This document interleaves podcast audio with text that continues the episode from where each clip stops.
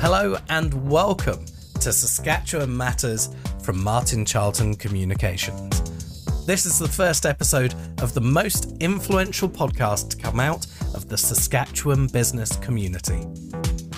My name's Dan Gold, and on each episode of this podcast, Paul Martin, business commentator and chair of Martin Charlton Communications, brings us the stories behind the headlines and explains why each story matters to you.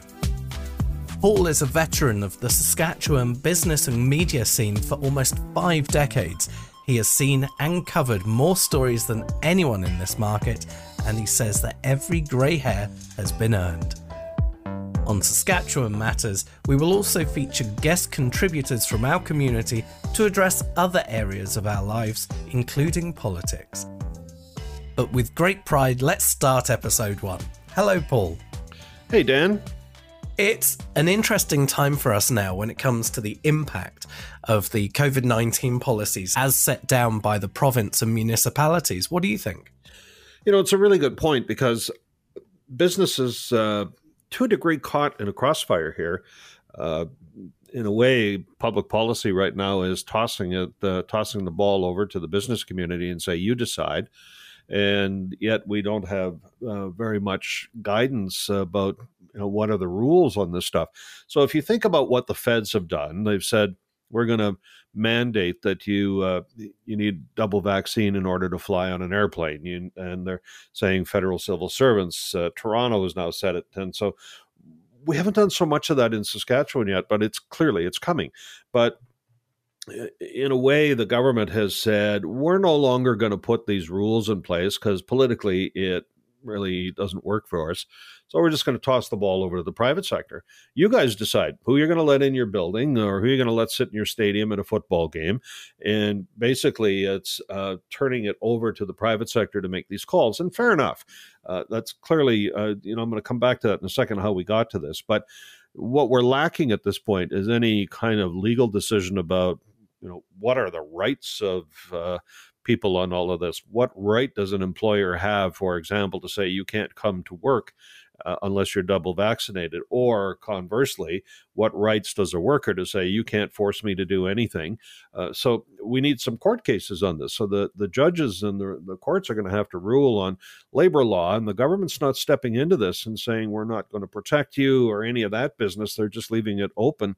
And so for business leaders, for if you own a business or you manage a business, mm, you're kind of caught in a in a frustrated area here right now. But this also raises for me a, a, much larger question about the tools that are available in this kind of an environment. So, in a way, we've gone into a crisis. Uh, and so, normally in a crisis, the first uh, responder on this thing is government, public sector. And what we discovered from COVID is the tools that are in the toolbox of the public sector are really quite blunt and they're all focused in one direction around restrictions. They basically put rules and fences around things that we can do. So in COVID, they said, you can't go here, you can't go there, you must do this, you might, you know, it's all, it's rules, regulations, restrictive. You can't uh, go to a gym. And if you do go to the uh, uh, grocery store, you must wear a mask. And Uh, so basically, it just tried to protect us by protecting us in the sense of no more contact. Then you step up with the private sector coming into this, and it's the complete opposite. The private sector's solution to this was a vaccine. You know, it was pharmaceutical companies that came up with these things, and they take fences down these vaccines. They allow people to have contact again, and it's a much more open kind of uh, a response. And we probably should learn from this in a in a broader context beyond just COVID. When we ask government to act on anything, the tools that they have available to them are restrictive. If you want a more open kind of flexible solution to things, you probably should be asking the private sector to do it. Now it's a little slower but uh, and and there's no mandates associated with it. You have to persuade people that my solution is better than Dan's solution or Joe's solution. But uh, you know, take back to uh, I was taken back when I was thinking about this to a to a speech that Murad Al-Katib made uh, after he had come back from earning the uh, Entrepreneur of the Year award from uh, Ernst and Young, and he was in Monaco when he got it, and this was for the world and he he was given a, a kind of a hero's dinner in uh, in Regina, and and he was asked to say a few words, and he came back with this this thought process that said if you have a problem, give it to an entrepreneur. Entrepreneurs solve problems. That's what they do. That's how they earn their keep. And he said they're the only ones who solve problems, and they have always been the only ones who solve problems. Really, this is driven by personal gain and motivation. And uh, and so you know, if you want to solve a problem, in his words, and I think COVID taught us this, that the private sector actually came up with the solution. The public sector has put these rules in place. Well, now we've reached a point in the political process or in Saskatchewan in particular, uh, the politicians have said, we don't want to put any more rules in place. We're just going to throw it over to you guys in the private sector. You figure it out. You put the rules that you want to put in place or find your solutions. And clearly, we're motivated by trying to get more people into the stands of a football game than fewer. So we will find a, a solution that will, you know, get more people into the stands. It's a much more open-ended kind of resolution to this. And when we watch the debate that's going on with schools, for example, I mean, this, you know, the private sector hasn't into this very heavily, other than to say employers, uh, and, and, the ones that I'm talking to who are particularly strong minded on this are uh, uh, women entrepreneurs and uh, and women who are leading businesses, but also have families at home, and they're saying.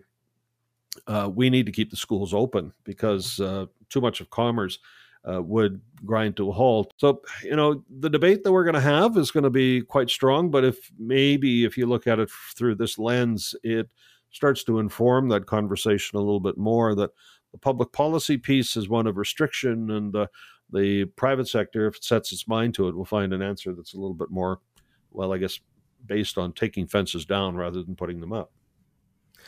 Paul, what do you see as the opportunities that stand ahead of us?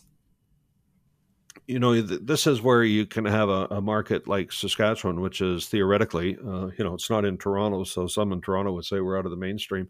Uh, that if you do build a better mousetrap, it gives you that competitive advantage that you can find customers somewhere else. And and I think that um, eh, we should be reminded in all of this of, of what motivates and drives the Saskatchewan business and corporate community.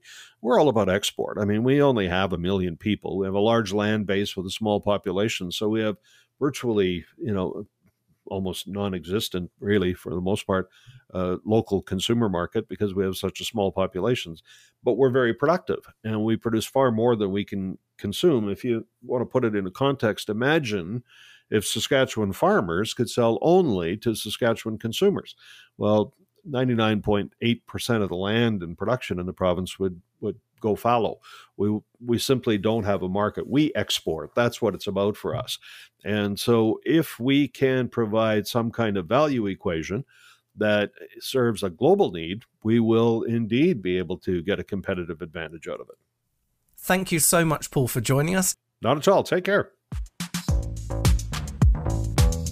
And thank you for listening to this episode of Saskatchewan Matters from Martin Charlton Communications. If you would like to subscribe to the daily Paul Martin business commentary, visit WeTellYourStories.ca and click on My Newsroom.